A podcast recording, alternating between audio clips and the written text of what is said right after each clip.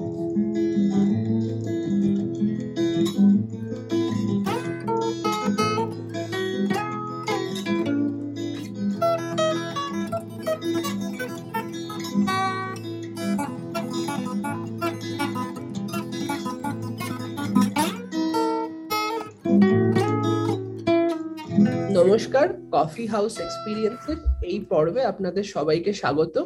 আমি সৌমিক। আমাদের আজকের অতিথি হিসেবে আছেন প্রফেসর জনম মুখার্জি। জনম মুখার্জি রায়ারসন ইউনিভার্সিটিতে ইতিহাসের গবেষক। আমি ডক্টর মুখার্জির ফ্যাকাল্টি পেজ থেকে কিছু লাইন পড়ে শোনাচ্ছি আপনাদের।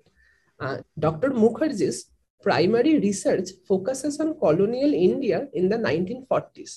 His first book, Hungry Bengal, War, Famine, Riots and the End of the Empire 1939 to 1946, published by Oxford University Press in 2015, examines three interrelated crises that shaped the social, economic and political context of pre-partition Bengal, the Second World War in India, the Bengal Famine of 1943 and the Calcutta Riots of 1946. Janam Mukherjee is also an anti-war activist and creative writer. আমাদের আজকের ডিসকাশনের বিষয় হবে Bengal famine of 1943. আমরা সেই নিয়ে mostly ইংলিশে কথা বলবো আজকে। আমরা শুরু করছি তাহলে। Doctor Mukherjee, my first question to you would be this project of investigating the causes of and the impact of the Bengal famine of 1943. How personal was this project for you? I have been reading a thesis and you mention a lot of personal anecdotes in your thesis. You mention how your father was gravely impacted by the events of the tumultuous decade of 40s in Bengal. You mention how as a child, the intergenerational grief of that decade was passed to you from your father. Give us a brief overview of the journey that took you from Michigan to Kolkata in search of the causes of one of the darkest episodes of Bengali history. Try to be brief, and I apologize for not conducting this in Bangla. As I said to you over email, my Bengali is okay conversationally, but it's difficult for me to express really with any depth my work and certainly the journey behind my work, which is critical to how I look at the history that I've written about. In my life at 18 years old, I left home, left school, and I traveled widely at that time, working any number of jobs. I was kind of the ultimate angry young man in many ways. I only came to Calcutta the first time when I was 32 years old in 1999.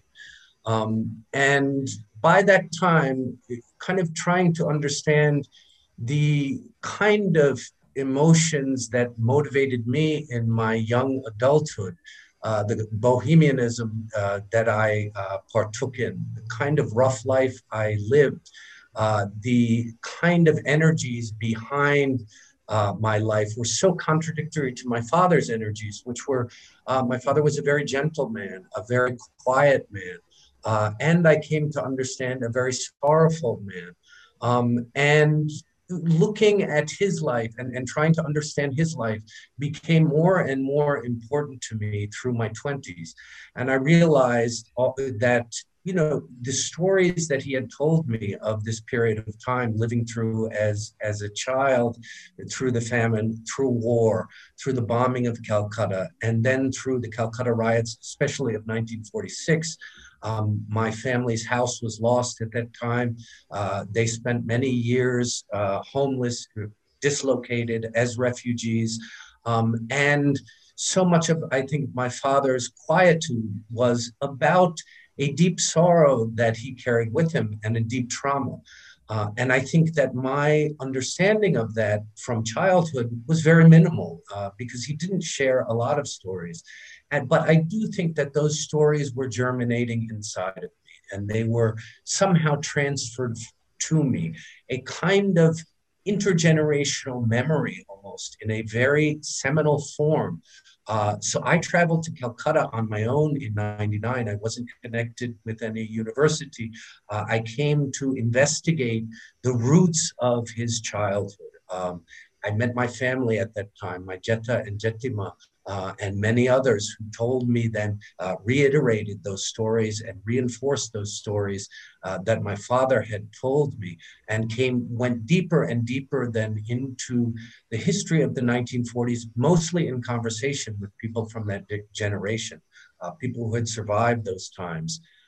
And at that time, I stayed in Calcutta about a year and a half, and I recognized that I had just really been able to access the tip of the iceberg, so to speak, of this history, and that it would take huge effort and many years to really excavate the complete stories. And so I joined the university in 2002 and began a PhD in 2004, and then spent the next 10 years researching this period of time from many different angles, both through oral history as well as through archival research and other kinds of research.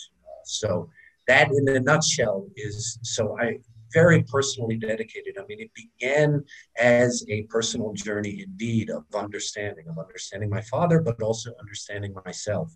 And, you know, I do think, in conclusion of all the work I've done, the way these kind of memories impact us, the next generation, and even generations thereafter, are mysterious, but profound. You know, now we have all this work coming about epigenetics and actual kind of genetic translation of memory and experience, particularly of trauma. But I think that it's even much more complex than simple kind of epigenetics. What is relayed to us through those closest to us, through gestures, through speech, through manner of being, through all sorts of not obvious ways. I think that, you know, when we're close to someone, we reassemble those experiences in some definite way, and they impact our lives in quite profound ways, certainly my life. In your PhD thesis, you mentioned that you started researching the Calcutta riots of 1946. And then you switched to investigating the Bengal famine of 1943. You mention a few anecdotes in your thesis about how gravely your father was impacted by the Calcutta riots of 1946. You mentioned how the house that you lived in that was attacked.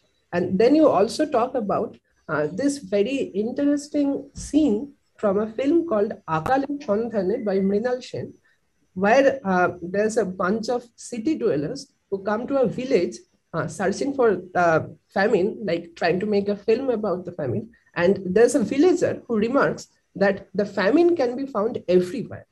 Is it also the same premise that led you to like look into the Bengal famine when you are talking about the Calcutta riots? Was the famine to be found everywhere in the decade of 1940s in Bengal?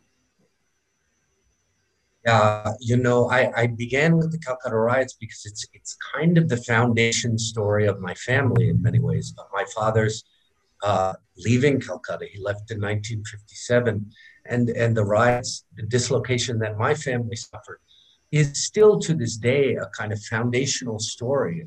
My family in many ways took, you know, decades to recoup from the riots. So the riots were such a central focus. I also had a very strange idea that I had in my own being a kind of reflection of those riots in my own consciousness. So I came very much to investigate the riots. What I found was very little work on the riots, academic work or historical work.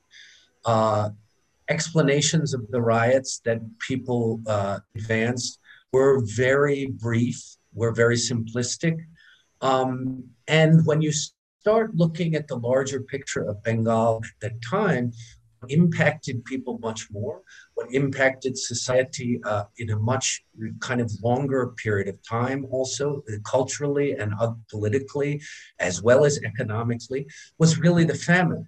So the famine is, to me, the underlying context of the whole 40s. And one of the things, important things I'm trying to do in my work is to really expand the frame. Famine also often known as the Bengal Famine of 1943. But when you look at the work of, say, Sugata Bose, others who have worked on the economy of the 1930s even, you find people sinking into deeper and deeper destitution in the post-World War I era, post-Depression era. By the end of the 1930s, many of the poor of Bengal had mortgaged their land, had sold off their movable possessions. The credit system in Bengal had dried up. So even at the advent of World War II in 1939, you have people really on the, you know, in deep destitution.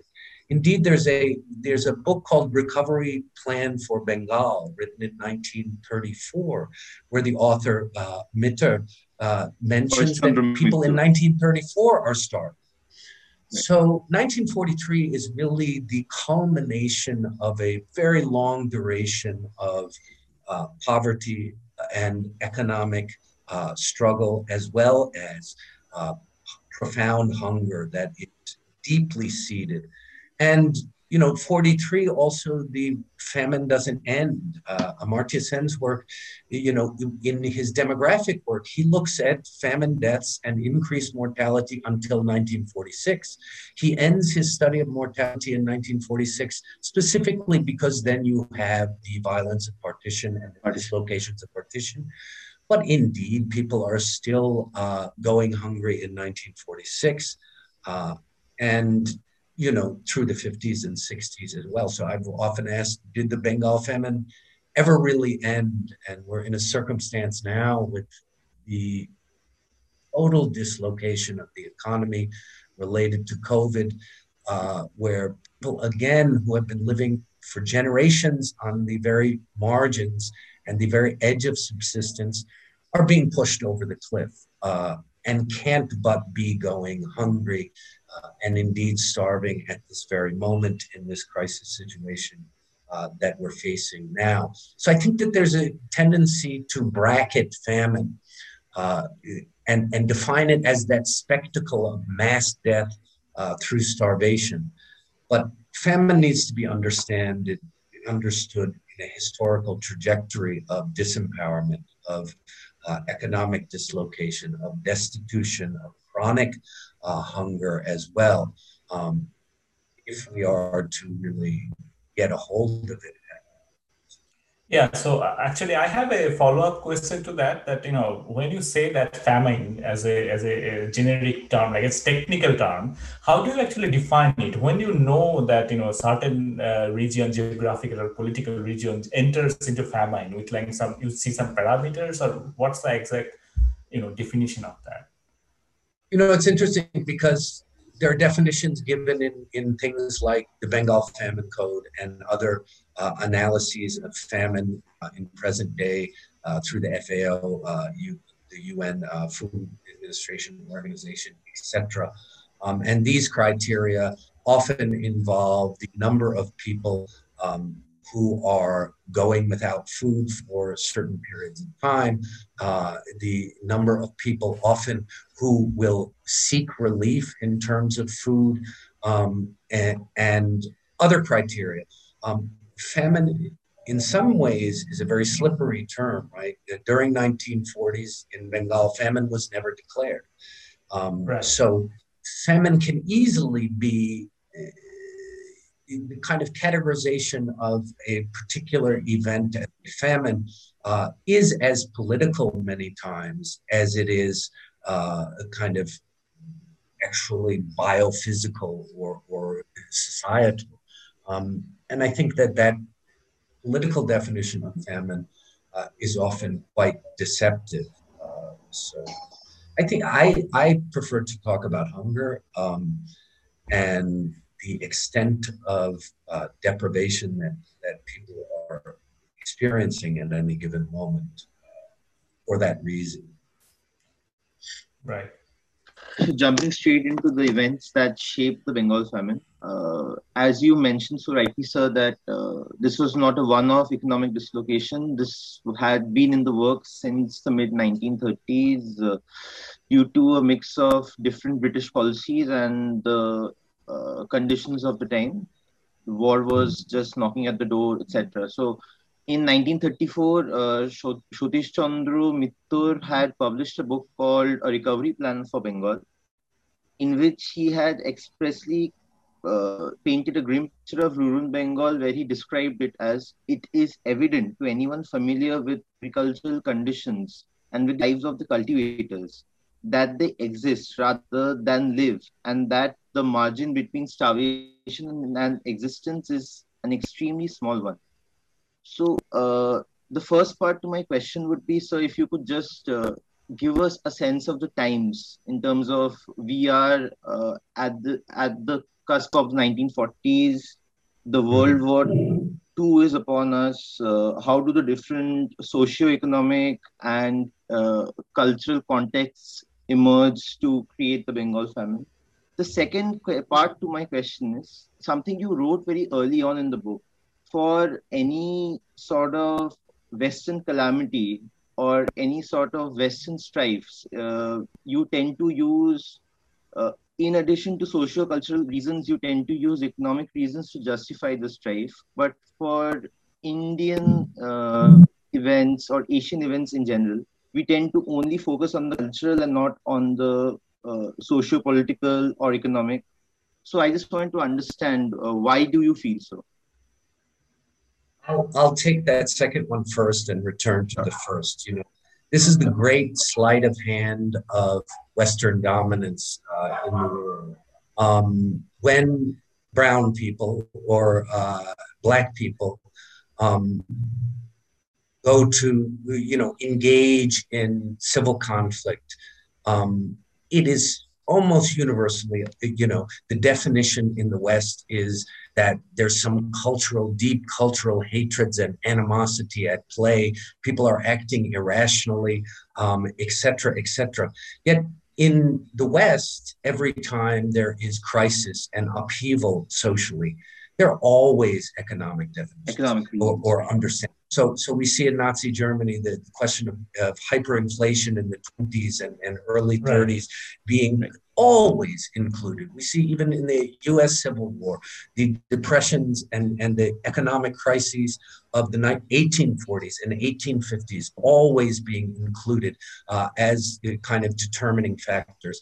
But in the global South, there's an attempt to erase economic understandings and the extent to which the, in many ways, much more dire poverty and disempowerment of non-Europeans and non-Western peoples impacts their social and cultural worlds, as well as their political worlds. So, you know, I think to reintroduce and some economic analysis, historical analysis that focuses on poverty, that focuses on disempowerment, that focuses on the oppression of colonialism and neocolonialism in the more modern world is essential indeed. I think even non-Western scholars slip into this more culturalist mode when talking about people of the global South. And yet across the planet today, whether it's in Asia or in Africa or in South and Central America, the economic circumstances of people and the kind of despair, the kind of frustrations, the kind of animosities then that these kind of conditions breed are often entirely left out. So this was a very important kind of factor in my own research to reintroduce or to insist, you know, some few reviews have suggested that my analysis is economic determinism. You know, I'm pretty careful not to be a kind of simplistic economic determinist. You know, what I'm saying is that these factors, my God, must matter. You have millions of people dying of hunger, And yet that's written out from the political animosities of the mid to, mid 40s leading up to partition. Can that really be the case, that people subjected to that kind of pressure of destitution, of despair, of hunger, of starvation, of territorial also pressures then? Can it really be that these simply don't impact society? In India, it's a mystery how these things happen in historical analysis. As far as the conditions leading to the real crisis of starvation by 1943, I think the overwhelming factor has to be understood as war, the war itself, and the idea of a state of emergency where the only consideration is the war effort, what is beneficial to the war effort, what is essential, including various populations who are categorized as essential, meaning that various other populations are non-essential, and eventually entirely disposable. So you have, war being the overarching ideological factor, in my mind, that leads to an erasure of consideration. But there are so many other factors at play. You also have the capital kind of industrial production in and around Calcutta that is related again to the war effort, but is also running according to its own logic of kind of maximal increase in profits. And that's in the war manufacturing industries of Europeans and Indians alike. So the kind of industrial houses in Calcutta, in and around Calcutta, and Howrah mostly, are producing textiles and munitions and also other kind of war materials, and are making fantastic profits. And they are also engaging in repeated, forays into the countryside to buy up the rice, to obtain the resources to kind of continue their industrial increase. But also there's a tremendous amount of speculation going on as prices begin to rise. And the industrialists of Calcutta, again, are participating in that speculation in great measure. And how much rice actually went into Calcutta warehouses and go-downs is totally unknown. So that pressure, though, is certainly of paramount significance. But then you have colonial policy as a whole. You have Winston Churchill's really, scathing attitude towards India, Indians, particularly Bengal, because Bengal is on the front of the independence movement. And in Churchill's mind, it's like George Bush, you're either with us or against us. And he very much felt that the independence movement, the Indian National Congress as a whole, the more radical elements in Bengal were enemies, and he's in a total war. So repeatedly denying imports, these are factors. It's also the factor that we see until today with the kind of divide between Calcutta and the rural countryside, where understandings of the struggles and the problems in the rural countryside are unknown to Calcutta's elite for the most part, and ignored for the most part, and pushed back into the countryside. I mean, the countryside has been going hungry really since the 1940s in many areas of Bengal. Now again, we have this crisis called COVID, and again, it's something like a war. And what we're seeing now is something similar, where any voice of economic justice or equity in distribution is being blotted out by this existential crisis. Right? Only thing that matters is fighting COVID, while you have tens of millions of people being pretty much lock, stock, and barrel excluded from the economy at this point, being rendered destitute now, a year and a half without income, without employment, without opportunity also for movement, etc. So I do think that war is the overarching factor in the 40s, but then war allows for all kinds of contingent factors. As a follow-up question to this, one observation and one question. So one observation that I had was you intentionally chose to stick to a Rashomon-esque description or portrayal of the different characters in this entire saga. In the sense, it's very difficult after reading your book to take sides explicitly.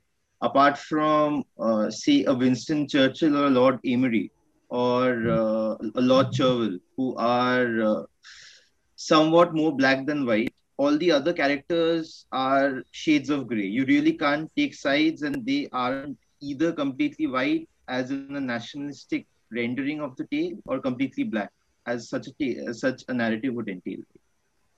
The second thing you mentioned is the lives lost due to the famine. People starved to death, and there were many lives lost due to the Japanese attack, the bombings that happened in Calcutta. One recurring theme in your description is the fact that after these lives were lost, the first emphasis of the ruling government was to identify whether the dead body belonged to a Hindu or a Muslim. And after you had this politics over the body, politics of religion over the body done and dusted, you essentially had different religious organizations taking care of their respective bodies and putting them to rest, laying them to rest as per usual traditions. So if you could just expound on this further. Yeah.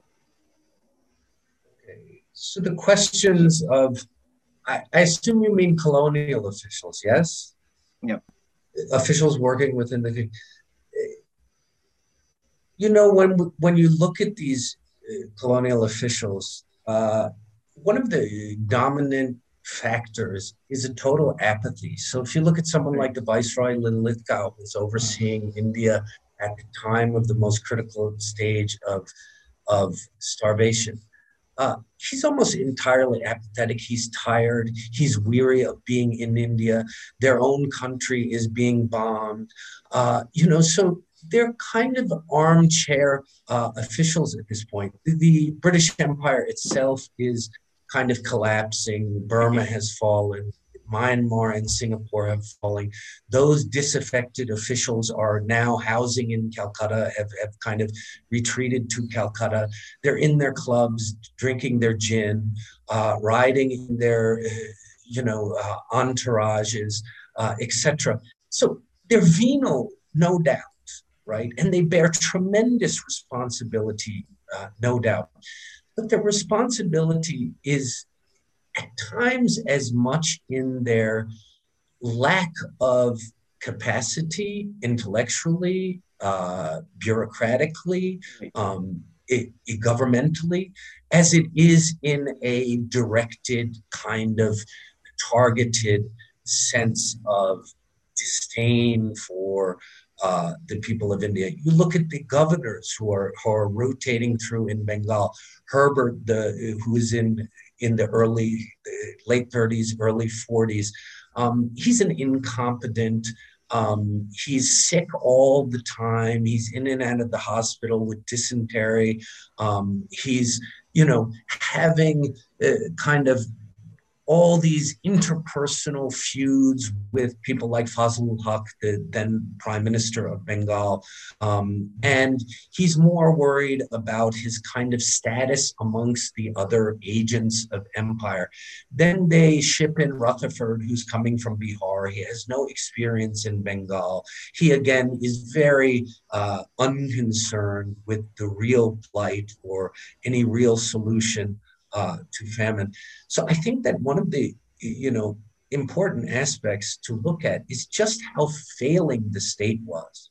So to overemphasize a directed kind of plot to starve Bengal is to give the colonial state at the time more credit than it's due. It was a failed state, a failing state. These were incompetent people with very little training, very little experience in India, many of them. So they're bringing in then Casey from Australia. And he's trying to marshal the forces and all these. So, I think these people if we had trials for the Bengal famine, I think they would fall into that category almost of the banality of evil, and should indeed be found culpable for their role in these things. Right. But you have other people like the special agent who was once secretary to the viceroy, L.G. Pinnell, who on the other hand, I think bears very direct responsibility. He's running the denial scheme, which, you know, denuded the countryside of rice and boats. He's very kind of militaristic and antagonistic to the people that he's supposed to be working in the benefit of. So you also have that much more direct sense of violence going on. Yeah. So that's kind of the picture as I saw it, you know, when I delved especially into the archives where you have these people's letters and personal correspondences and the back and forth between the viceroy and the secretary of state, etc. What you find is that sort of apathy and if anything, incompetence. The questions of, you know, materiality of human bodies in the event of mass death is, to me, a really fascinating angle of analysis when we look at these kind of events.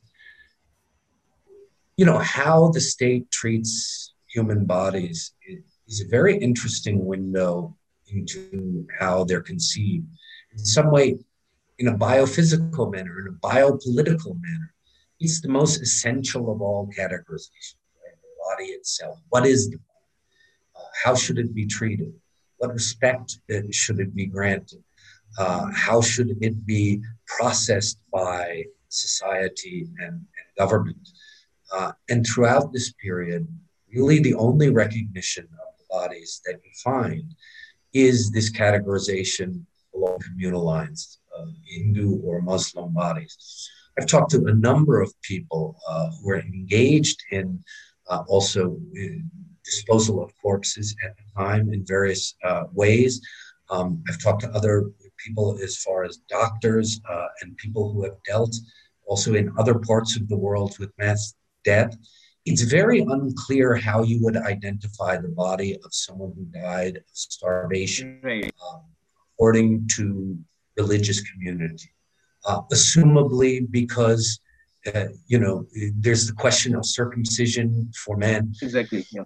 Right. Given the circumstances that, say, children are living in from the 1930s, so if a 10-year-old male child dies, the question of their circumcision or not is really, we don't know, you know, what level of such kind of practices were being engaged in. And then the question of women's bodies, obviously, you don't have that supposed marker of community. So as far as I can tell, those bodies that died in Momenpur, Kidderpur, Watganj, etc., Mettiaburuz, in Muslim neighborhoods were Muslim. Those bodies that died in Hindu neighborhoods in Bawaniapur or parts of South Kabalanj, etc., those were Hindu bodies. There's no clear distinction and way of knowing these things. And again, as in, you know, as I look at in that chapter on the bombing of Calcutta, when you have these corpses again laying for days untended.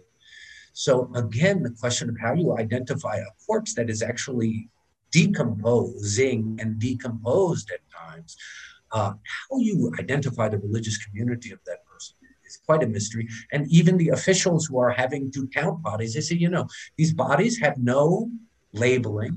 We don't know when they died, how they died, or anything. The only label that's put on these bodies is Hindu or Muslim. Mm. You know, it's a very stark reflection of how the colonial state had long considered Indian bodies, right? It was the one division that they thought, you know, they could understand all of India. There were Hindus and there were Muslims.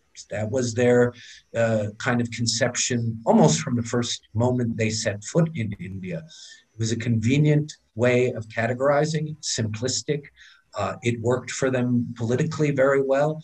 And by the 1940s, that singular distinction was quite well ingrained in the colonial mindset. And it did not change with the fact that someone like a Churchill was agnostic. He was not a practicing Christian, not religiously minded.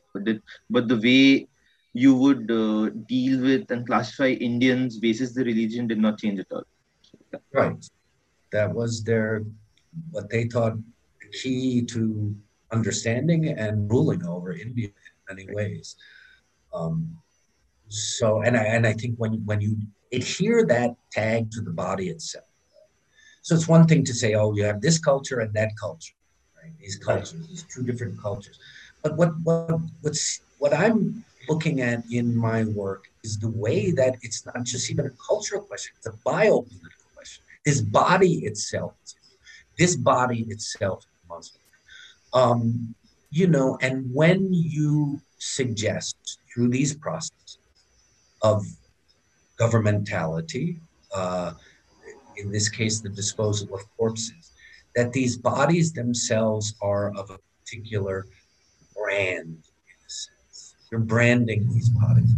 It's a very terrifying way to understand.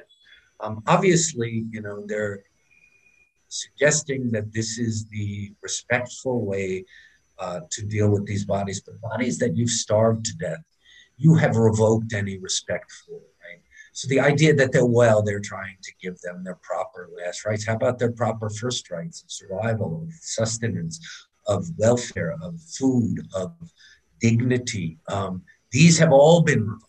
But yet at this last minute, we're going to tag these bodies because we care so much about their afterlife. It doesn't ring all that true, actually, to me at least. I mean, just an anecdote regarding that. I mean, I guess it's an Indian psyche in some sense, like in with respect to COVID in the contemporary time. I mean, so one of the biggest, discussion that I hear about is that, when a lot of people dies, they are kind of stacked onto, like, say, a wagon or something. And that's like one of the biggest sort of, outcry of the people that, like, this is like probably the most insane thing. I don't know, maybe it has to do something with the psyche that, we have this cultural thing where you consider afterlife is like a really sort of, a real thing in some sense, right? So maybe it has to do something with that. Yeah, like, you have an afterlife, well-defined kind of thing. Yeah. Just a cultural thing. I don't know. Yeah. There is that aspect as well. What we see then in the Calcutta riots is bodies being dumped to mass graves without distinction. I see. So at some point, that mechanism of state also breaks down. And even if we look at the recent situation, bodies floating in the Ganges river, yeah. The demarcation of those bodies, and as I mentioned in my work, that wasn't going on in the countryside. That was only going on in Calcutta. In the countryside, bodies weren't being given any last rites or any kind of. In terms of their treatment, they were, again thrown in rivers and ponds and left to rot and left to the elements all over Bengal. I mean, the vast majority of people died without any sort of identification or care in that sense at all. I had two questions. The first one would be, give us a sense of the Bengali politics of the time. You mentioned how dysfunctional and how incompetent the colonial administrators were. But in your research, time and again, it seems apparent that even the nationalist leaders on either side, they were less than sympathetic. You mentioned figures like Shyama Prasad Mukherjee, Fazlul Huq, Suhrawardy, and many of them, for example, people like Shyama Prasad and Suhrawardy, they come across as communal, constantly politicking. They did not seem to care too much about the famine, and they seem to care more about pushing their communal agendas and dividing the population. And Fazlul Huq comes across as kind of naive. His government was the Bengal governor. He like schemed behind the scenes and then made his government collapse. So how was the Bengali politicians, the nationalist leaders who have since then come to be eulogized by a school of nationalist historians? How were they actually in the 40s? And how were these other peripheral elements that was also a part of Bengal in the 40s? For example, the revolutionary movement, especially in the rural areas. You mentioned, for example, the Tamrolipto Jatiyo Sarkar, which was very active in Midnapore, was also one of the epicenters of the famine. How did help us complete the mosaic of Bengali politics back then? That's one question. And the second question would be someone who is very conspicuous by his absence in your telling of Bengali history of the 40s is Subhas Chandra Bose. This is in very sharp contrast to nationalist historians who place both the Bose brothers, as a central figure of the 40s in Bengal. Whereas in your... Subhash Chandra and Sarat Bose. Yeah, both Subhash Chandra and Sarat Chandra. Whereas in your work, Sarat Bose comes across as someone who is a bit naive and like trying to shirk responsibility for these two failed revolutions that happened in Kolkata in 1946. And Subhash Chandra Bose is just absent. You mentioned how the INA tried to make advances in Burma and in Impal in India, and how that stirred up some public opinion in Kolkata. But it seems that his role in the greater scheme of things in Bengal and his like role in the Bengal famine, or let's say the things that preceded or succeeded it, that seems to be very peripheral and like very insignificant compared to all these other figures that I talked about. Help us understand that too. Yeah, I think the intrigue within Bengal politics that stemming from the 1937 elections. So you have Fazlul Huq, coming to power in 37 elections with a very populist message of Dalwat. So he's, even in 37, one of the main kind of rallying cries is to provide food to the population. He has a lot of rural support at that time through the Krishak Praja Party, and then is immersed in these extraordinarily contentious politics. So the Muslim League has an extremely poor showing in 1937. They garner almost no support. Their base is in the kind of elite community in Calcutta. They were unaware of their lack of support in the countryside. So Fazlul Huq's own relationship with the Muslim League is extremely complicated. He's warring with Jinnah and others in the All India Muslim League, but at the same time needs their support in the early ministry to, maintain his power. So he's brokering kind of a relationship with Fazlul Huq himself, was one of the architects of the Pakistan resolution, kind of pronounced in 1940, etc. So Fazlul Huq, I think, is one of the most interesting political figures of the time. He has this very populist kind of support, but he also plays his cards extremely cleverly. At one time is in negotiations with Shyama Prasad to form a ministry at the tail end of Nazimuddin's ministry. So he's operating. And to be fair to Fazlul Huq, because of his rural support, even as early as 42, Fazlul Huq was well aware of the food situation, had in fact written a letter to the governor suggesting that there was famine in Bengal in August of 1942.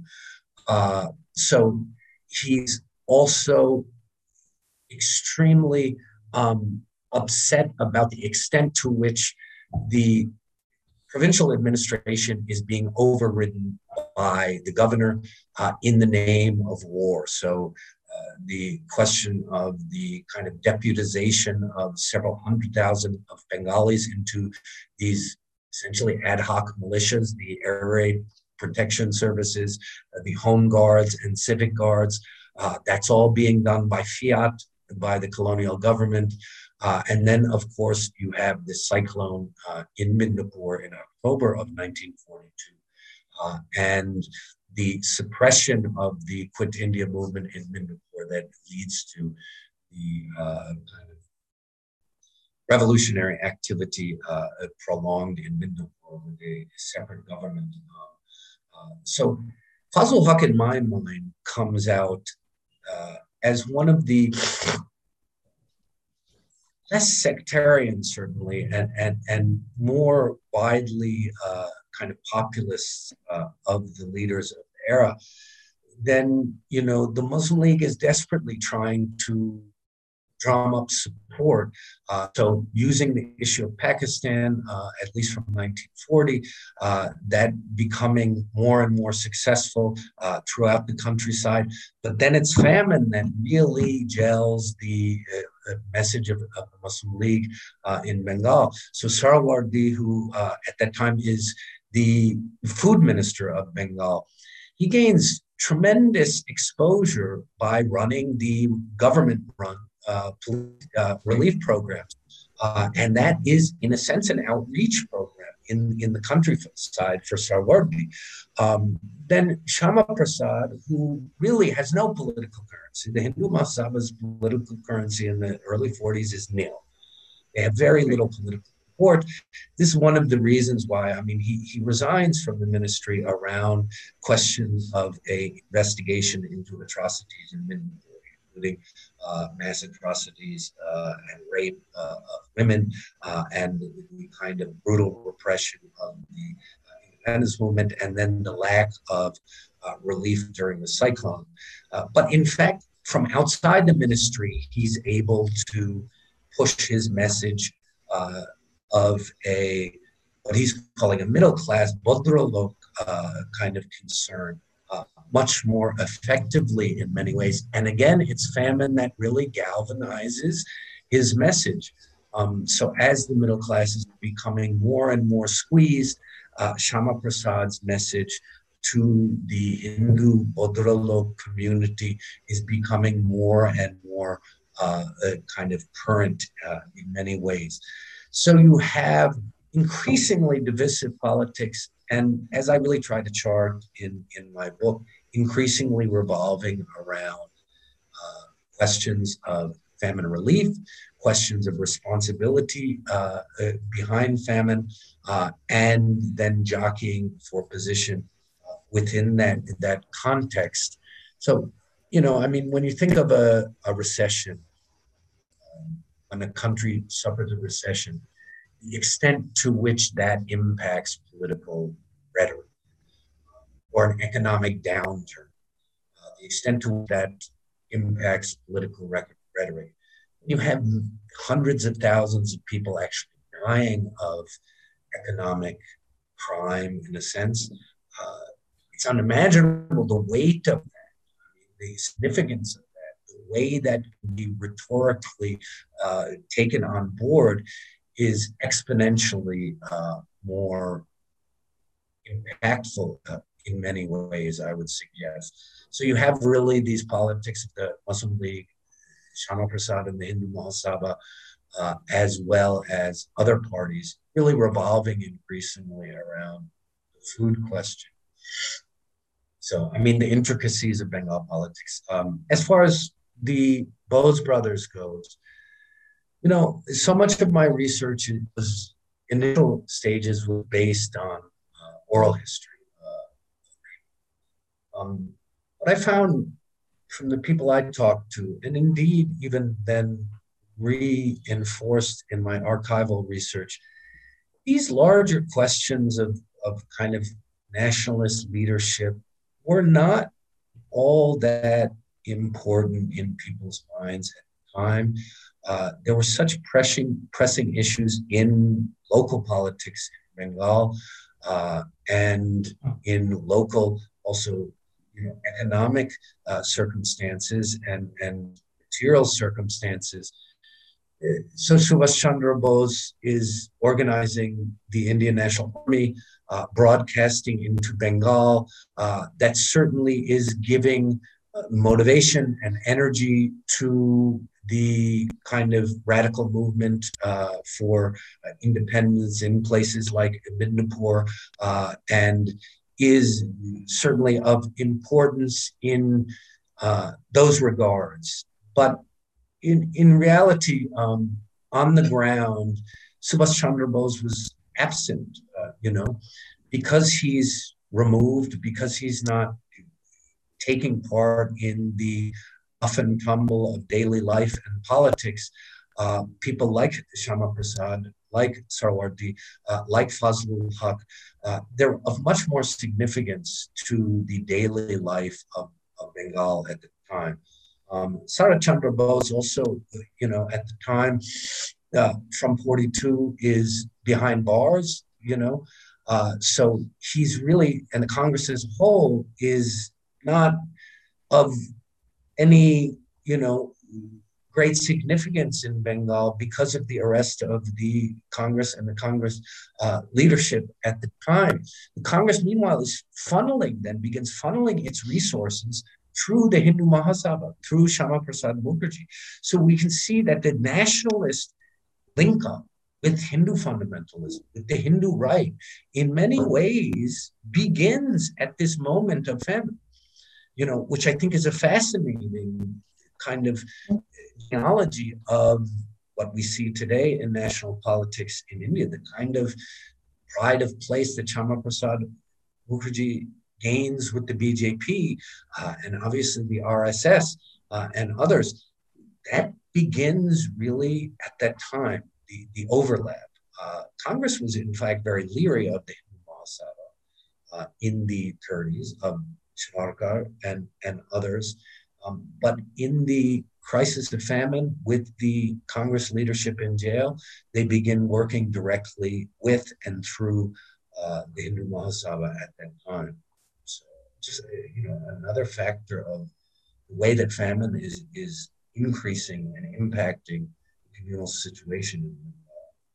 So the lone anecdote that we have probably of Netaji Subhash Chandra Bose trying to help out was perhaps he had sent out a radio signal where he wanted to help the people of Bengal with rice, but that was intercepted by the British officials and he was not allowed to help them, etc. That's the only place where he features, but that too rather peripherally. It's not very direct. So I think most Surarakons would not remember this at all. Right. He was suggesting that he was going to get rice into Bengal through Japanese auspices. And you're correct that was not broadcast, that particular message. But Japan is also broadcasting their own propaganda, which is reaching the ground. There's that scene in Ahani Shanket, which I love so much in Satish Roy's film, where this newspaper reader is reading, to the probably illiterate, village in which he lives, the newspaper reports of the bombing of Singapore, and the fall of Singapore, the citadel of British power, and someone in the crowd asks, but where is Singapore? And the reader says, oh, it's somewhere nearby. So even we have to look at the poverty, the extent of illiteracy, the lack of information, particularly in the rural districts of Bengal. So again, how much people were even aware of what war against Japan meant, where Singapore was, what was going on in Burma, what the INA was, what the front in Assam was, or in Chittagong, or in, these, forward stations of empire. It's in Calcutta, the educated elite were much more aware of these factors outside of the immediate kind of circumstances than much of the general public. I think actually you mentioned Amartya Sen. I guess when you discuss famine, I guess like Amartya Sen probably we have to like, he started this whole area of taking famine into serious discussion, scientific analyzing, right?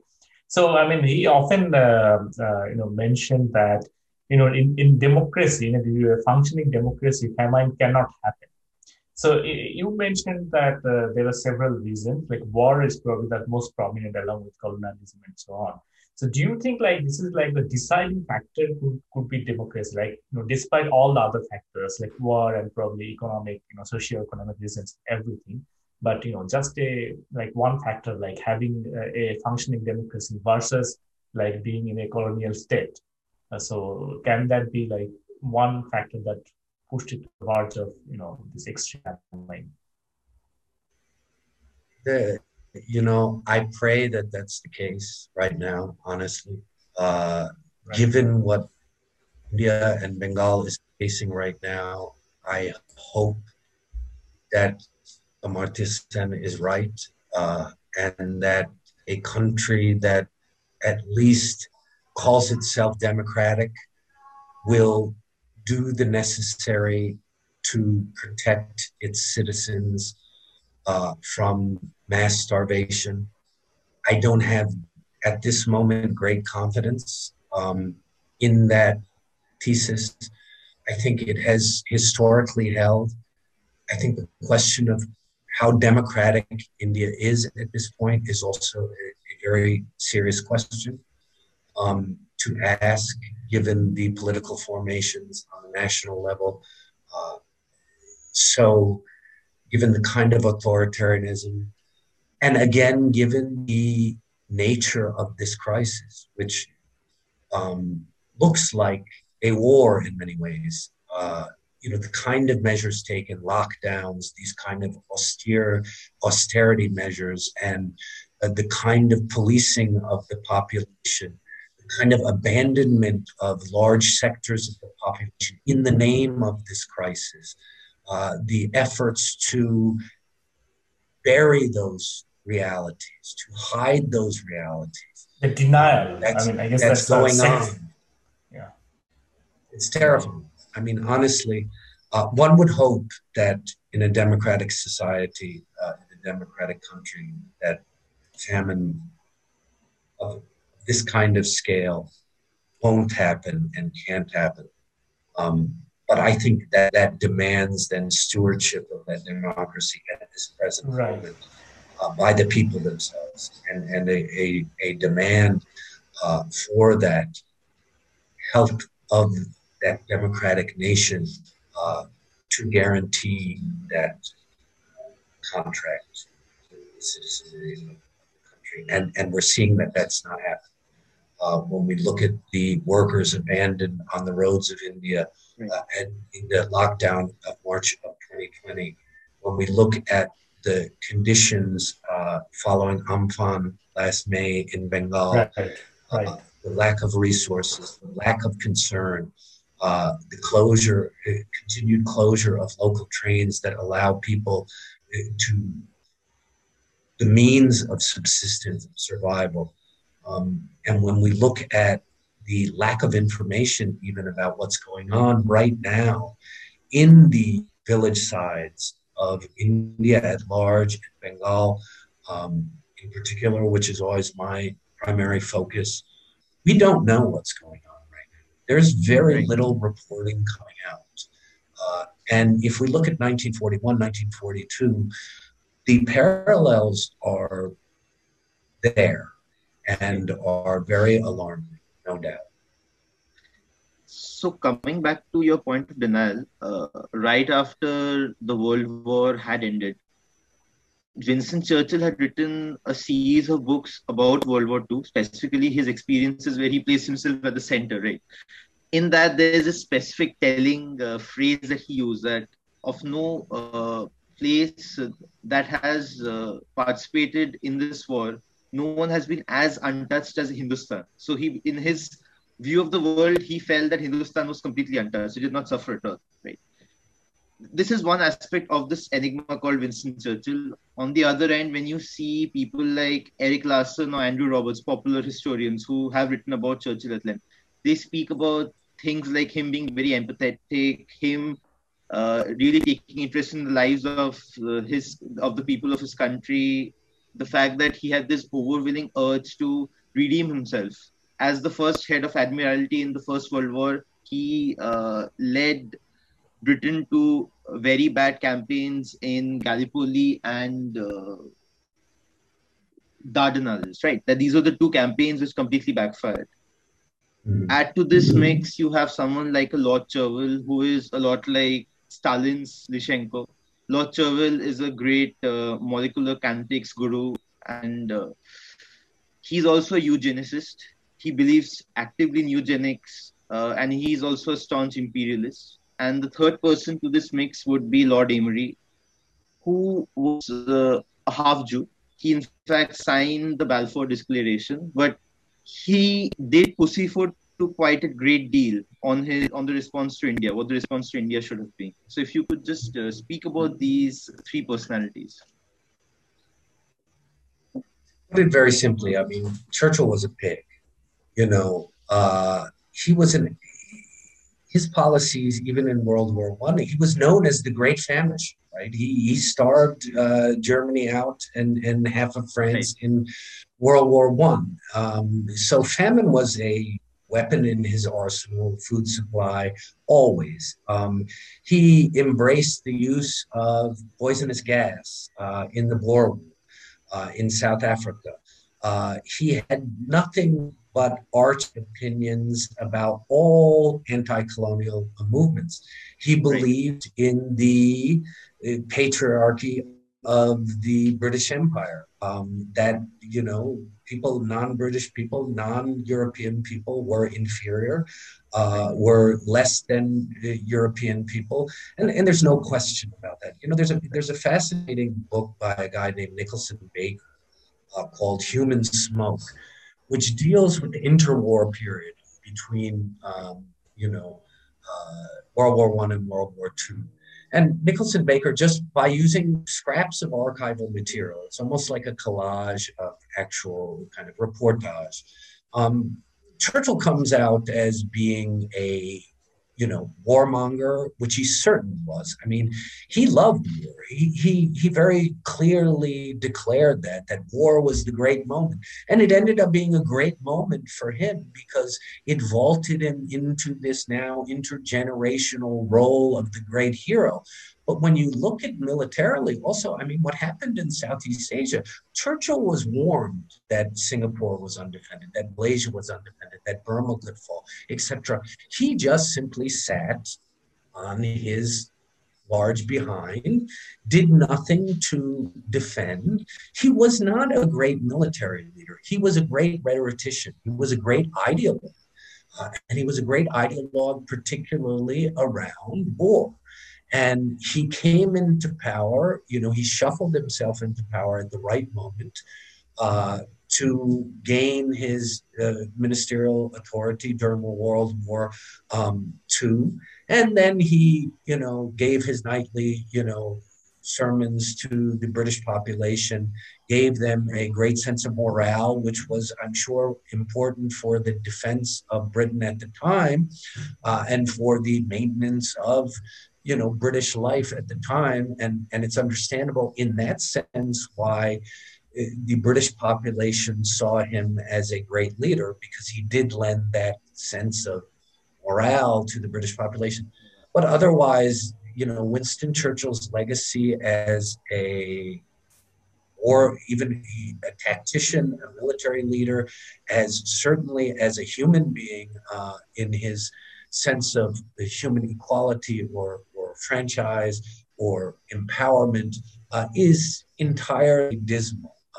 And I think it's warranted that his image is changing right now, and the Bengal famine being part and parcel of that change with books like Madhushree Mukherjee's Churchill's Secret War, you know, to a lesser extent my own work, but I do delve deeply into the character of Winston Churchill and the extent to which his stubbornness around imports protracted famine. You know, but it's important, I think, in terms of Bengal famine, at least, and I support the reevaluation of Churchill's image in all and every way. But I worry that the central role that is sometimes being given to him by people like Sachi Arora and others in regards to the Bengal famine is missing very important aspects of the famine, including that failure of state, including the conspiracy really of industrialists in Calcutta to hoard rice, deny rice to the countryside, including the questions of capital and class, including questions around the ideology of war at large and the other players. And I think that, look, as Amartya Sen also has demonstrated through really painstaking research and others, if there was a shortage in Bengal, it was relatively minor. And that's borne out in historical research. There were gigantic hoards in Chetla, the godowns of Nopani, in Birla's own also a warehouse related to his industrial production, etc. The Minister of Transportation of the Viceroy's Executive Council was Benthal, who then arranged all the transport around Bengal in order to bring rice into Calcutta. Rice was pouring into Calcutta this whole time, in Calcutta. And then when rations finally happened, people were being given rotten rice. Why were they being given rotten rice? Because all this rice had been sitting in warehouses while Bengal was starving at a great level. So I think it's very important to look at the detail and not to look to Winston Churchill as simply a scapegoat.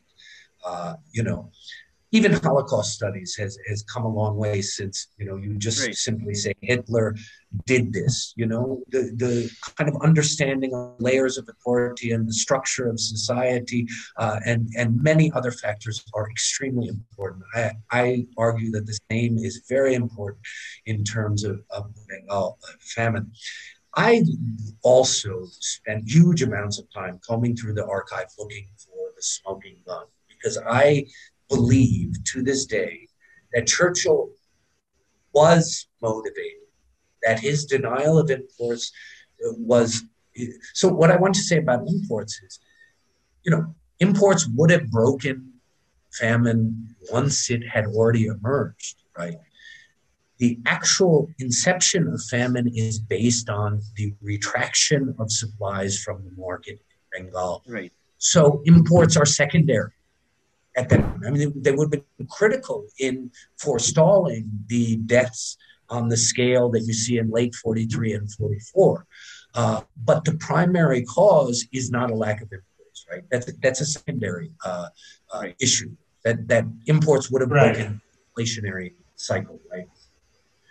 I've looked for smoking gun, that one memo or correspondence that says, to hell with them, let them starve, which he comes very close to saying that in several War Cabinet meetings. But I think if there is a mastermind, a true mastermind behind what went on in Bengal, it is Cherwell. Cherwell was supposedly had total control of the food distribution globally through the British Empire. That means Australia, Canada, the entire British Empire. And Cherwell supposedly had great statistical acumen and could snap his fingers, I had read in one account, and let Churchill know what the supply position was or the food position was in any of the colonies or across empire. Cherwell was a real Machiavellian. On the, he reminds me of Trump's, Trump's advisor, what's his name, in the early age of the Trump era in 2016. Steve Bannon. Steve Bannon. Steve Bannon has always reminded me of the professor, as he called Lord Cherwell. He was some kind of nihilistic, megalomaniacal person who also had, deep kind of racist sentiment. Trusted his own, sensibilities as if they were, unapproachable. And for whatever reason, Churchill is said to have been completely in his kind of influence. And Amery even says that. So the third person you ask about is Amery. Amery is, again, you know, he's a typical kind of conservative British bureaucrat as Secretary of State of India. He's, you know, expending some energy trying to relay the Viceroy's message of food shortage and food issues, and going to bat for the Viceroy in front of the War Cabinet, presenting statistics, etc. And he routinely mentions all discussions are scuttled by Churchill or Churchill himself. Often it's Cherwell who is advising on shipping, food distribution, and blocking the influence. So Cherwell is quite an arch figure. I think more historical work should be done on Cherwell to kind of excavate his role in several arenas in the colonial war as well. Amery, as I say, I mean, Amery is another one of these banality of evil type of person. I mean, he's doing his best to make the trains run time and keep the war effort moving at the same time as he is trying to administer India from quite far afar. So. All right, Shomin, you wanted to ask something, I stopped you. Right, yeah, so just a quick comment, like you mentioned earlier, there was this collusion between the industrialists of Bengal and the politicians that probably led to an exacerbation of the famine situation. For example, you mentioned Nalini Sarkar and the builders a lot of times in your thesis, how Nalini Sarkar was a part of the Viceroy's Executive Council and how he lobbied hard for policies that supported his business in Kolkata. And this also makes me think about whether the national leadership of the Congress, whether the reason why they were so apathetic about Bengal's suffering, whether that had to do with the industrialists and who funded the Congress. For example, Gandhi started a fast in support of sending more aid and helping Bengal, but then there were a few resignations from the Viceroy's Executive Council because of Gandhi's fast and how the colonial administration handled that. But they seem to have been very symbolic and very token gestures that did not amount to any substantial policy position that the Congress adopted or that really went into ameliorating the suffering of Bengal's peasants in the family. It has to be said, you know, first of all, said that the Congress is in jail at the time of the most acute crisis. So the scope of their intervention is extraordinarily limited. So this is because of the Quit India movement that started. Because of the Quit India movement. So they're arrested on the eve of the initiation of that Quit India movement, which I link in my work directly to the denial policy against Japanese attack, which I think is a very significant point. Quit India is often seen as a purely political kind of movement started by the Congress. But when you look at the British response, the overarching, the arrest of Congress, lock, stock, and barrel down to the local level, that's all triggered by Gandhi's suggested resistance to the denial policy. So Gandhi is suggesting that, you know, the boat owners in Bengal don't turn over their boats to colonial authorities, is suggesting that villagers don't surrender their so-called surplus rice to British authorities. And it's in reaction to that first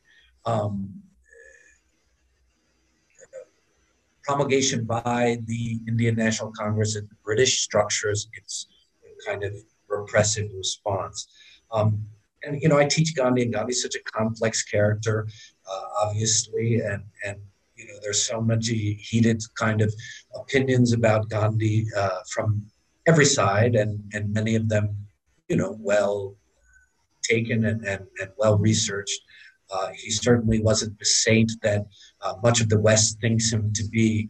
But in my own research, I would have to say, and I include that long section on Gandhi's fast, he did have a very unique understanding of what the poor of India were facing at the time, real material deprivation. And when much of the Congress leadership is totally silent about those issues, Gandhi returns to them again and again. And that fast in 1943 is undertaken specifically in relation to the material scarcity that he says is stalking the land, and indeed starvation at that time. And it's not noticed by anyone. It's not reported in the press. It's not refracted in any of the other leadership. They have that leadership council and they say, well, the old man is fasting again, hunger striking again. He's quirky and quizzical and God only knows why he's starving himself this time. So there's almost a complete ignoring even of the message that he has in early 1943 at a very important and critical time. But so much of the national leadership in both the Muslim League and the Indian National Congress, as well in the initial stages of it, in the Communist Party, there's very little uptake.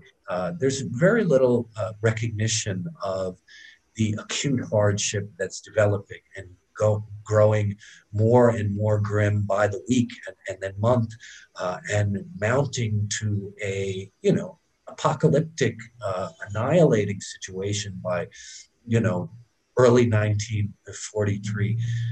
And it can't be, the fact that so much of Congress funding is coming through industrial magnates of Calcutta, and they're making huge profits, that's really buttering their bread, Birla in particular, making huge profits in Calcutta at the time.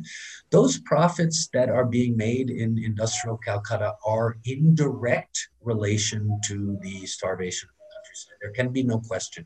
All the policies are to accentuate, to accelerate their capacity to gain access to the rice markets of Bengal.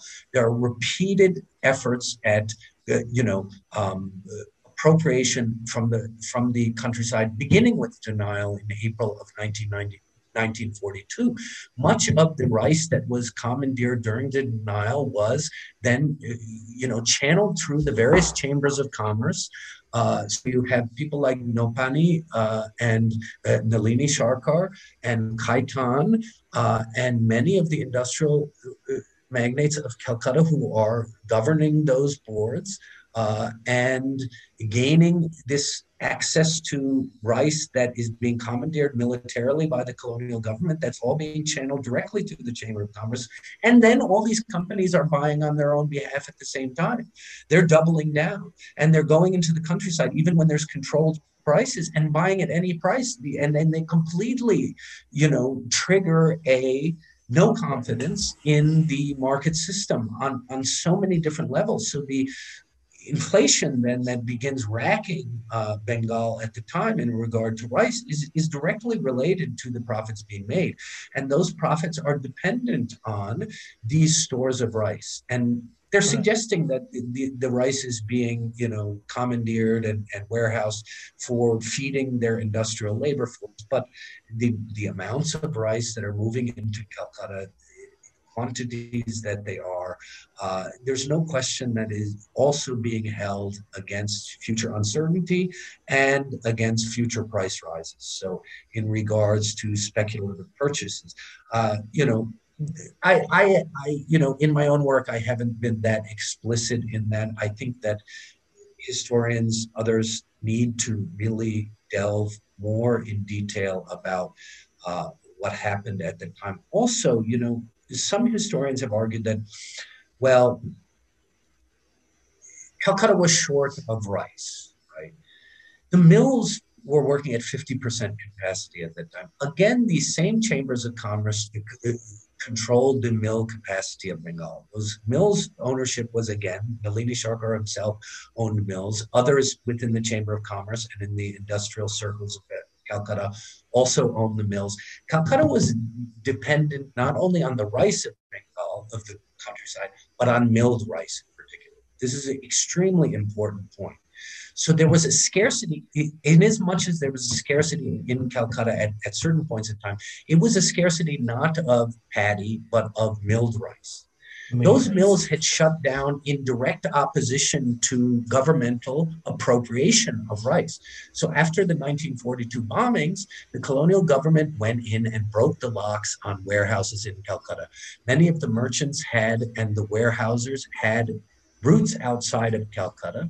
They fled Calcutta and locked their godowns. That restricted the amount of milled rice available to the government. They broke the locks on those doors. Many in the Famine Commission, when they testified, including people who represented the Mills Association themselves, have pointed to that action by the government as the beginning of the real crisis in the rice trade, because mills started shutting down. The stockists started withholding from the government, hiding stocks. This fueled a huge mushrooming black market. And it was a kind of cat and mouse then with the, and meanwhile, as the industrialists are crying poor, you have 90,000 tons of rice rotting in the botanical gardens in Shibli. Why were those 90,000 mounds of rice rotting? Because the warehouses were full. They had nowhere to put the rice at that point. And at the same time, a super important fact is, so Calcutta is dependent on milled rice. Milled rice accounts for 10% of the rice production in Bengal at that time. 90% of the rice is held in paddy and then milled locally through kind of these foot-pounding mills, denki rice. Because of the restrictions on transportation, as these corporate interests and governmental interests are going into the countryside, they're buying up not only the milled rice, because there's a shortage, there's scarcity. There is indeed a kind of choke point in the mills at the time. The mills are shutting down in opposition to the government, so there is a restriction of milled rice that can be gained Calcutta. So they're buying up paddy. Paddy stores for 3 years, whereas milled rice stores for 1 year only. So paddy is the perfect sense, speculative as well as hoarding kind of resource. Almost all, if I'm not mistaken, all of the records I've ever come across account for milled rice. Quantity of milled rice purchased by the government or industrial. They don't mention the quantity of paddy that was purchased at that time, and it had to be vast. So they froze that paddy in place, essentially. They purchased that paddy. That paddy then was protected by local officials, district magistrates and subdivisional officials, etc., by armed guard, by civic guards and home guards, and was effectively then removed from the market. That is also a very important aspect to why the people of Bengal couldn't get rice at the local level, is the amount of paddy that was purchased. And as I say, there are no existent records that I know of that record actual purchases of rice and paddy. Right. So one comment to that, when I was actually reading your book, I mean, one of the thing that struck me is like significantly different from the previous works, such as as you mentioned, Madhusri Mukherjee's work, is that your take is more from a Marxist perspective. I don't know if it's like the correct word, but in the sense that you go into this like there is a big contribution of this these capitalists, where they're making like profit is being like maximized at this full stake, and at the same time they didn't care because as long as they had good profit they did not care, right? So it's more like a class divide. And if you there is a stark similarity of today. I mean, if you look into the global scenario of COVID, I mean every country, like you're seeing like this top people, I mean, now billionaires are like racing to the space or something, and in India, you must have heard that there is this big businessman Adani who made like probably more money than Elon Musk in 2020, And whereas the overall, this 97% of Indian, they had like less income. So it's like kind of a similar situation probably, that's just a comment that I felt like, it's kind of interesting fact. Yeah, it's interesting. Going into my research, I was ready and eager to condemn lock and stock and barrel the colonial state. I mean, I understood before I started doing my research, colonialism at large being the main culprit. And to some large, extent that is proven true in historical research and historical sources. So, but what I also then came to understand when you look at the nitty-gritty of what happened in Bengal at the time, the question of industrial Calcutta looms large.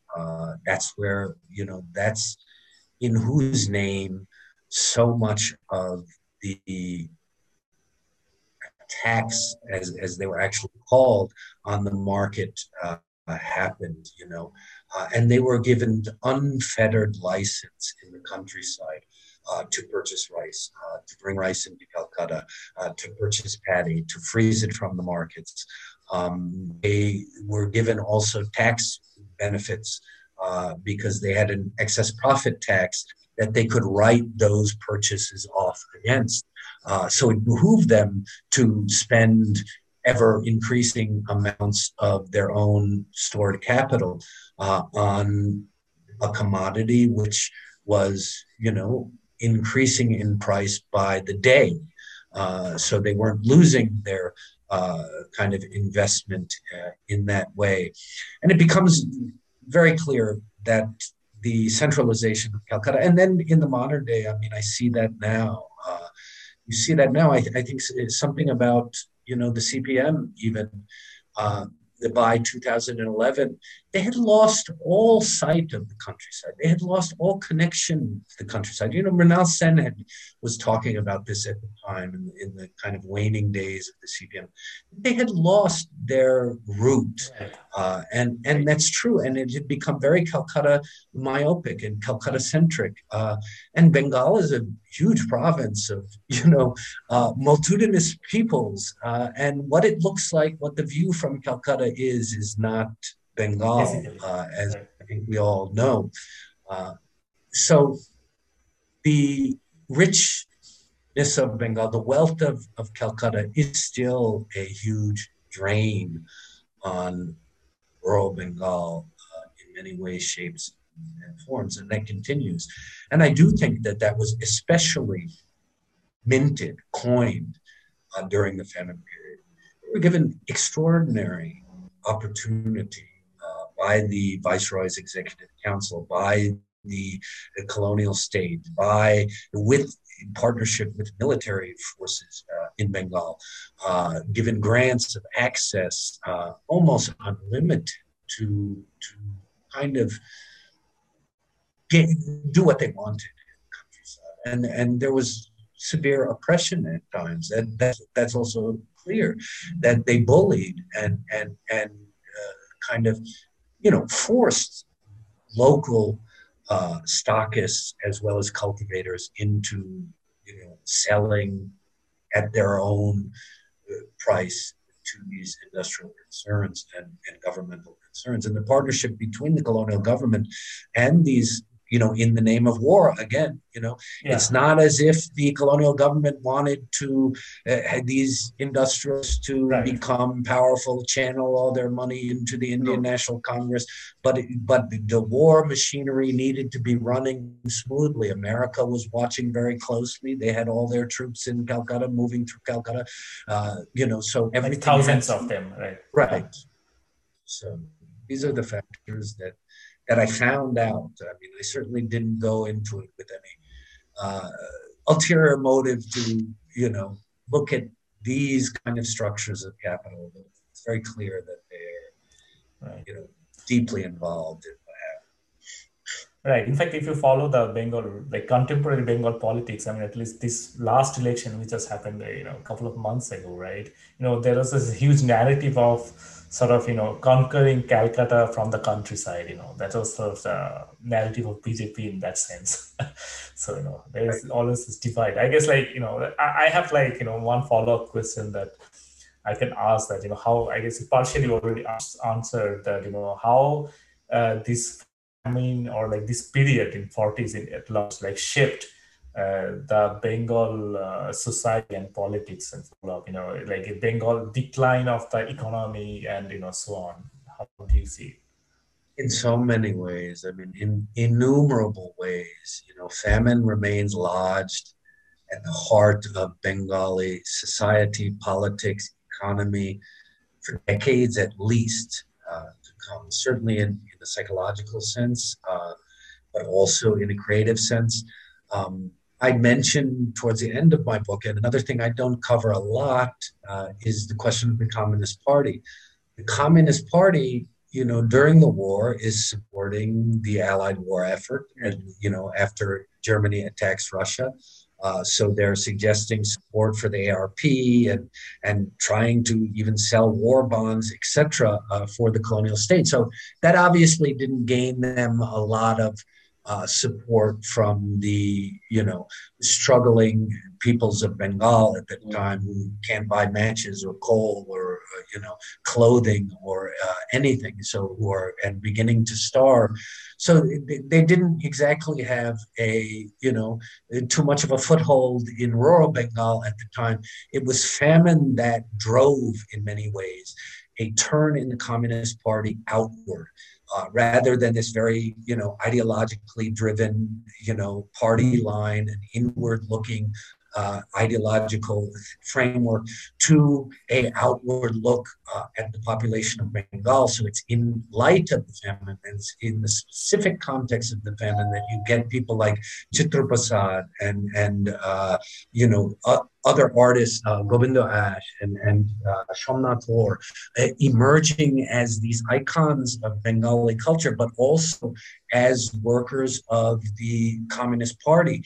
And the Communist Party then setting up relief in the countryside, and getting deep into the countryside, making mass contact that they had failed to do.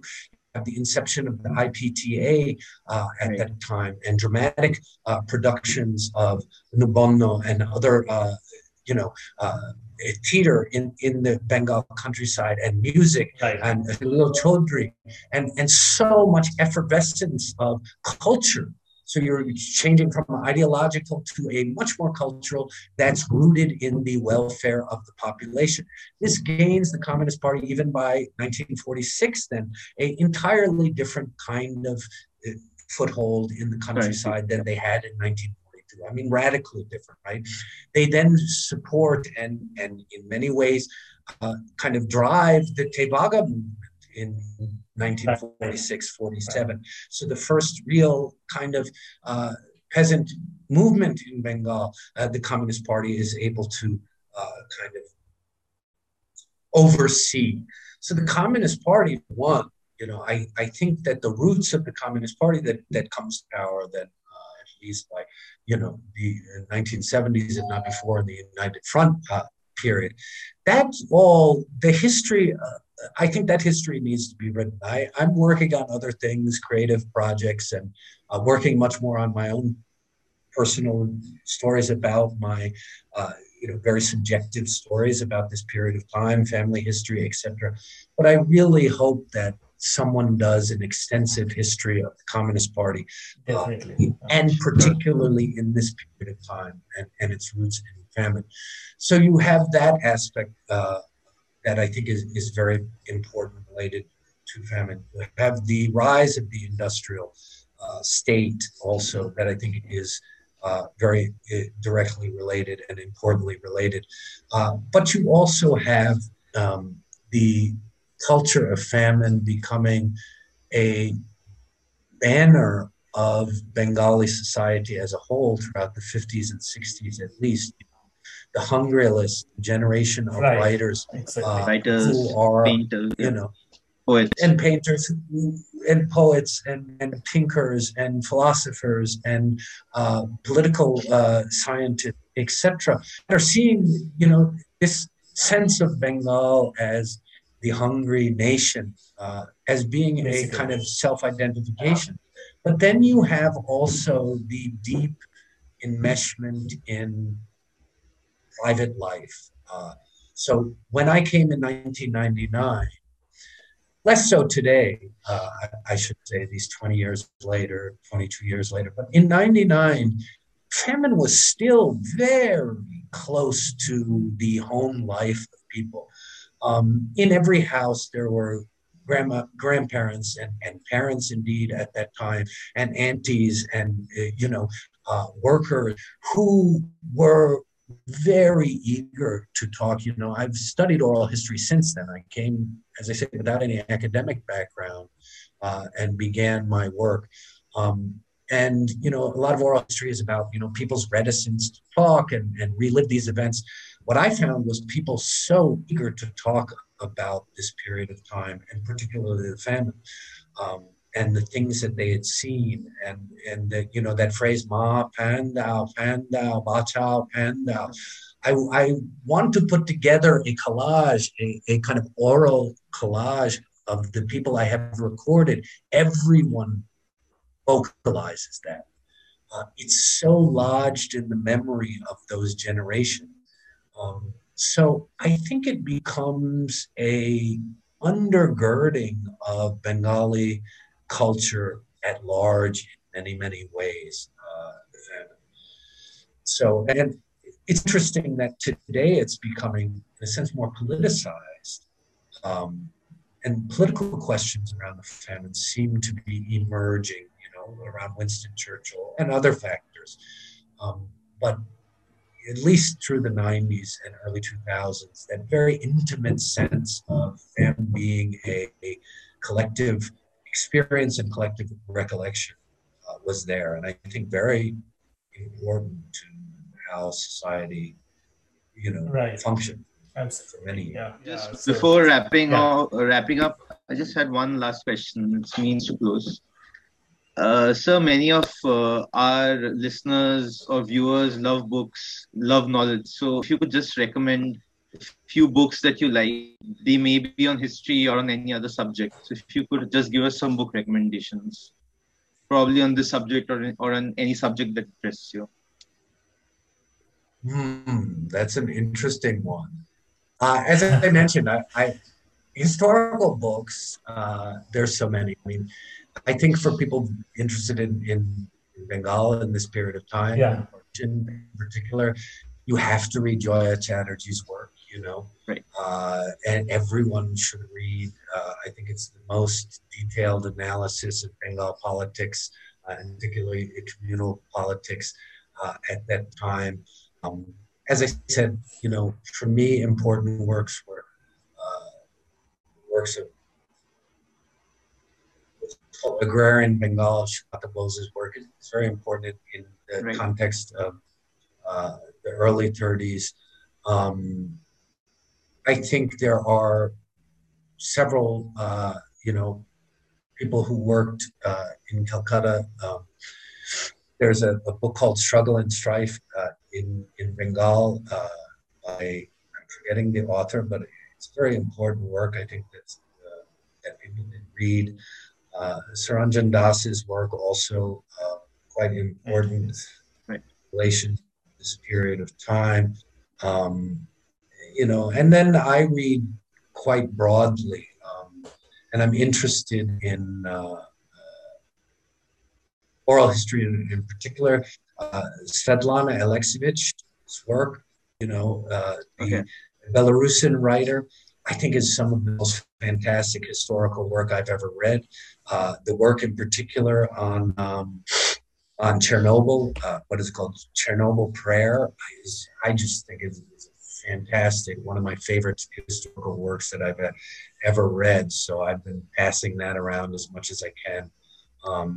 But I read also a lot of literature as well, from Kafka to Dostoevsky. And so many of the writers that are so popular in Calcutta, which the first time I came here, I was so delighted to find out the kind of popularity of all my favorite writers here as well. So those are a few things. I don't read all that much theory anymore. I used to in my school days. I guess Agamben, his theoretical frameworks on crisis and exception and emergency were important in my own work, although I don't foreground any theoretical work. Those are quite important. The work of Akil and Rebbe on necropolitics and concepts of necropolitics definitely informs my work on, you know, corpses and bodies and death, large-scale death. So much of my own training at the university was rooted in Holocaust studies because I was studying famine and everything, and there weren't really all that many people doing Global South history at the time. I ended up studying with scholars of the Holocaust, including a guy named Alf Lübke, who works on the everyday nature of Nazi Germany, which all influenced my work quite a bit. He was a mentor. The closest of mine thing to a famine would have been the one in Ukraine, I'm guessing. Ukraine, after Lysenko's experiments in Ukraine, denial of grain, etc. Something that happened, I think, in the early 30s there, I'm guessing. Right, right. Holodomor famine. I've done work with a group in Toronto that focuses on the famine. It's interesting, though, because it was so top, you know, that the very top-down kind of explanations work well in that particular case. Ukraine doesn't have that granular quality that I do think it often warrants in terms of historical research. Yeah, I mean, one question just came into my mind. This is the last question for sure. I mean, like, when you said that you first time you've been to Calcutta in like in '99 when you were like 32 or something, right? So I mean, like, how did it like change you, like, personally, like as an identity? Like, what identity did you feel at that time when you went there, and what do you feel today? And it's like, I don't know, probably a little bit personal. You end with the most complex question probably possible. In the last year and a half, I've written over 700 pages on this topic. It's the kind of one of the focuses of the work I'm doing right now. In so many ways and fashions and shapes and forms that it's impossible to enumerate them all. In terms of identity as well, you know, I grew up as a brown person in America. That was the extent of my identity as such. My father, again, being an immigrant of that period of time and an immigrant fleeing the kind of history that he was fleeing, didn't carry cultural baggage with him in many ways. His idea was to kind of strike out anew and form his life in the absence of history. So my reconnect with that history was also very deep, also in my understanding of my father's life while he was alive, and he passed away in 2002. But the work was a joint work at that time. So, you know, learning Bengali at that time and learning about my family also, which I knew nothing about, has changed me in ways too, just so complex that it's impossible to enumerate. It's also created a kind of division in my life between worlds, because Calcutta is certainly my home these days, and while the U.S. is still a home as well. So trying to straddle those worlds, you know, and we assume that in global period, things get closer and closer. And now, certainly during this period of time, the world has been fragmented again in ways that I could have never imagined. And the circumstances here, inexplicable to my friends and family there, and vice versa. And in some ways that has always been the case. But so much more so now with these pressing issues all around. Brief answer. Yeah. Great talking to you, actually. Thanks for having me. Really thank you so much, sir. Thank you. I appreciate it.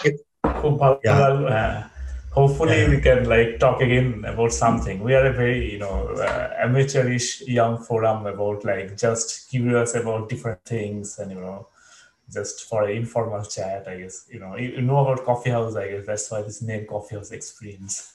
Right. It's like a virtual coffee house, right? So yeah, it's been really great. Yeah. No, I appreciate you all doing that. And I saw some of the other work you're doing, and it's great that you're having these informal. I generally decline academic invitations to do such things. But, things in an informal setting and to speak more openly is awfully nice. So I appreciate you. Great. Thanks a lot. Thank you. Take care. Take care. Talk to you another time. Bye. Bye. Bye.